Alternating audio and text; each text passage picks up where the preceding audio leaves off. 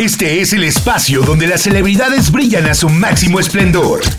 Un viaje para descubrir una historia de los grandes, el poder de su talento, todos sus hits.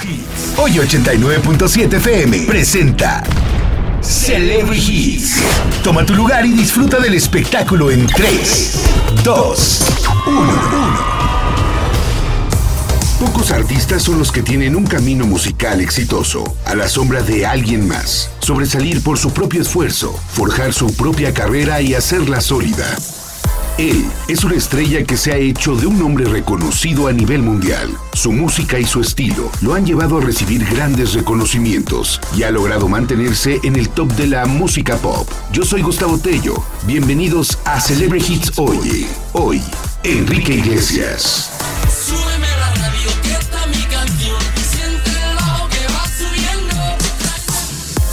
Enrique Miguel Iglesias Preisler es el nombre real de quien todos conocemos como Enrique Iglesias, actualmente reconocido como una de las estrellas españolas más importantes del mundo. Su sólida carrera como cantante, compositor, productor y actor lo ha llevado a brillar con luz propia desde el primer momento que pisó los escenarios en 1995 con 20 años de edad. Hola, soy Enrique Iglesias y estás escuchando Oye 89.7. Está padrísima. Es casi una experiencia religiosa. Sentir que resucito si me toca. La carrera de Enrique Iglesias fue sin el apoyo que se pensaría, ya que la escuela era primordial para su familia, por lo que tenía que hacerlo de forma diferente con ayuda de externos y por sus propios medios. Yo lo tenía todo muy organizado, muy planeado, sabía exactamente lo que querían. Esto lo llevaría a que sus composiciones llegaran a las compañías disqueras de Latinoamérica, usando en un principio el apellido de Martínez y diciendo que era de Guatemala.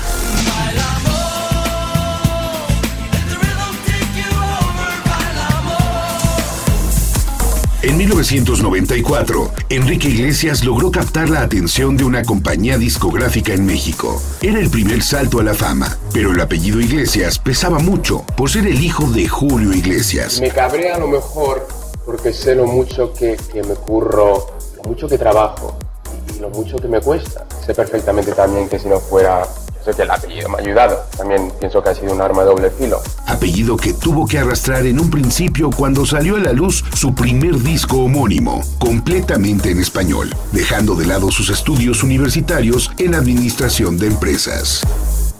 Hola, soy Enrique Iglesias y estás escuchando Oye 89.7 FM, siempre hit. estaba buscando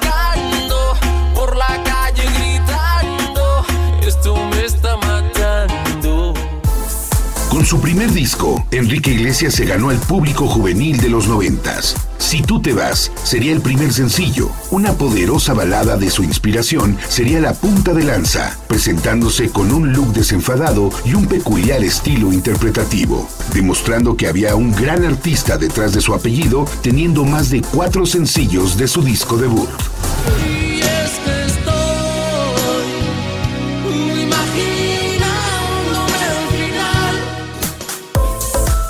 La fuerza que tomó desde el principio Enrique Iglesias lo llevó a presentar un segundo material en 1997. Vivir sería un nuevo álbum siguiendo con grandes baladas, pero también canciones más rítmicas como Miente, que lo ayudarían a captar otro público y a ganar grandes reconocimientos y los primeros lugares de popularidad así como una nueva gira con más de 60 conciertos en 16 países de América y Europa.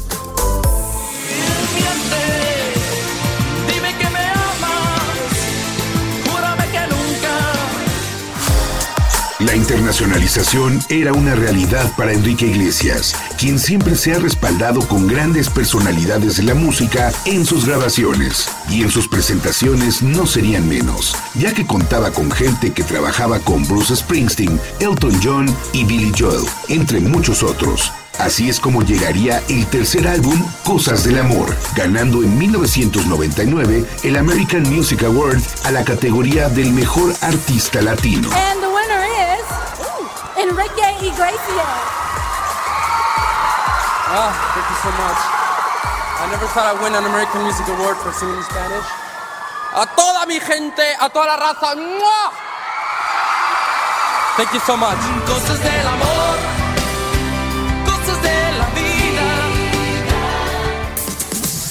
La inquietud de Enrique Iglesias por cantar en inglés y llegar al mercado anglosajón era cada vez más fuerte. Es así cuando graba Bailamos, canción que se integró por recomendación de Will Smith al soundtrack de la película Wild Wild West. Con esto se abrió una nueva puerta y un nuevo público.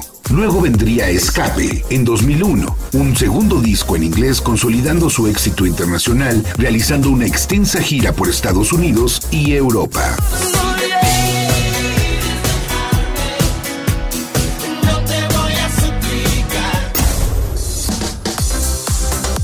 2002, Enrique Iglesias regresaría a conquistar el mercado latino con Quizás, su sexto disco, retomando sus raíces y creando nuevos hits en Billboard, como el caso de los sencillos Mentiroso y Quizás. Este último es un hit en su carrera que habla de la relación que ha tenido con Julio Iglesias, su famoso padre. Tuvimos una pelea, digo, pero una pelea no, por teléfono de ¿qué haces? ¿Tú estás loco? ¿Qué, qué- por qué has hecho esto sin decirme nada? Yo soy el que estoy en la música, yo sé sobre esto, ¿cómo no vas a poder conseguir nada sin mí?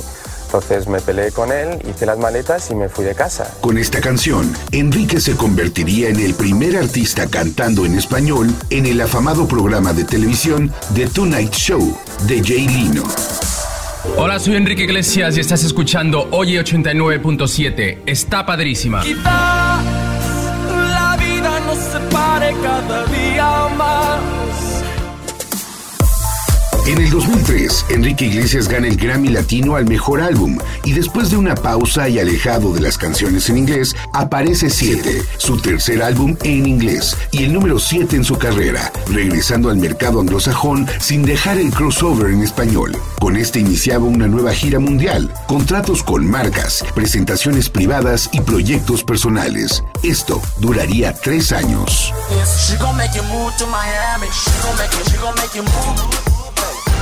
Gon' make you move to Miami. Al regreso de giras y proyectos personales, Enrique Iglesias lanza Insomniac en el 2007, un álbum con un pop muy estilizado y con un sonido cautivador para sus fans. Este disco fue grabado principalmente en las noches, donde Enrique ha dicho en varias ocasiones que sufre de insomnio. El primer sencillo sería Do You Know o Dímelo. Alcanzó de inmediato los primeros lugares de las listas del Billboard Hot Latin, convirtiéndose en la canción más escuchada de ese año. Dímelo por qué estás fuera de mí. Al mismo tiempo estás muy detrás.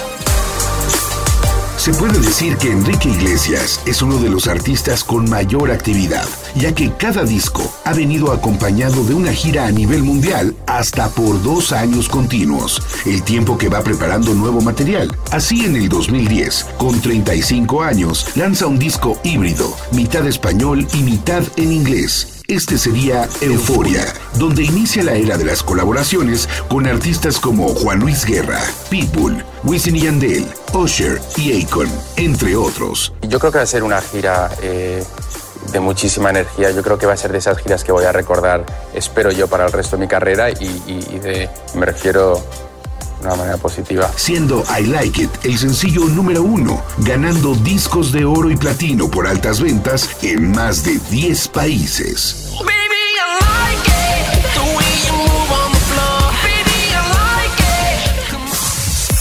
Con más de 60 millones de discos vendidos en inglés y español, es considerado uno de los artistas más exitosos a nivel mundial, dueño de los reconocimientos más importantes de la industria musical y hasta poseedor de récords Guinness. Siempre se ha preocupado por lo que pasa en el planeta, estando presente con ayuda a través de su música en contingencias mundiales. Cuando vas a los hospitales y cuando ves a los niños, cuando ves a los doctores, ahí ves la infraestructura realmente de lo que creas y es, es realmente impresionante. lo que lo ha llevado a ser todo una celebridad en toda la extensión de la palabra, innovador y vanguardista. Así es Enrique Iglesias. Soy Gustavo Tello y estos son los Celebrities. Oye, Si te vas, yo también me voy.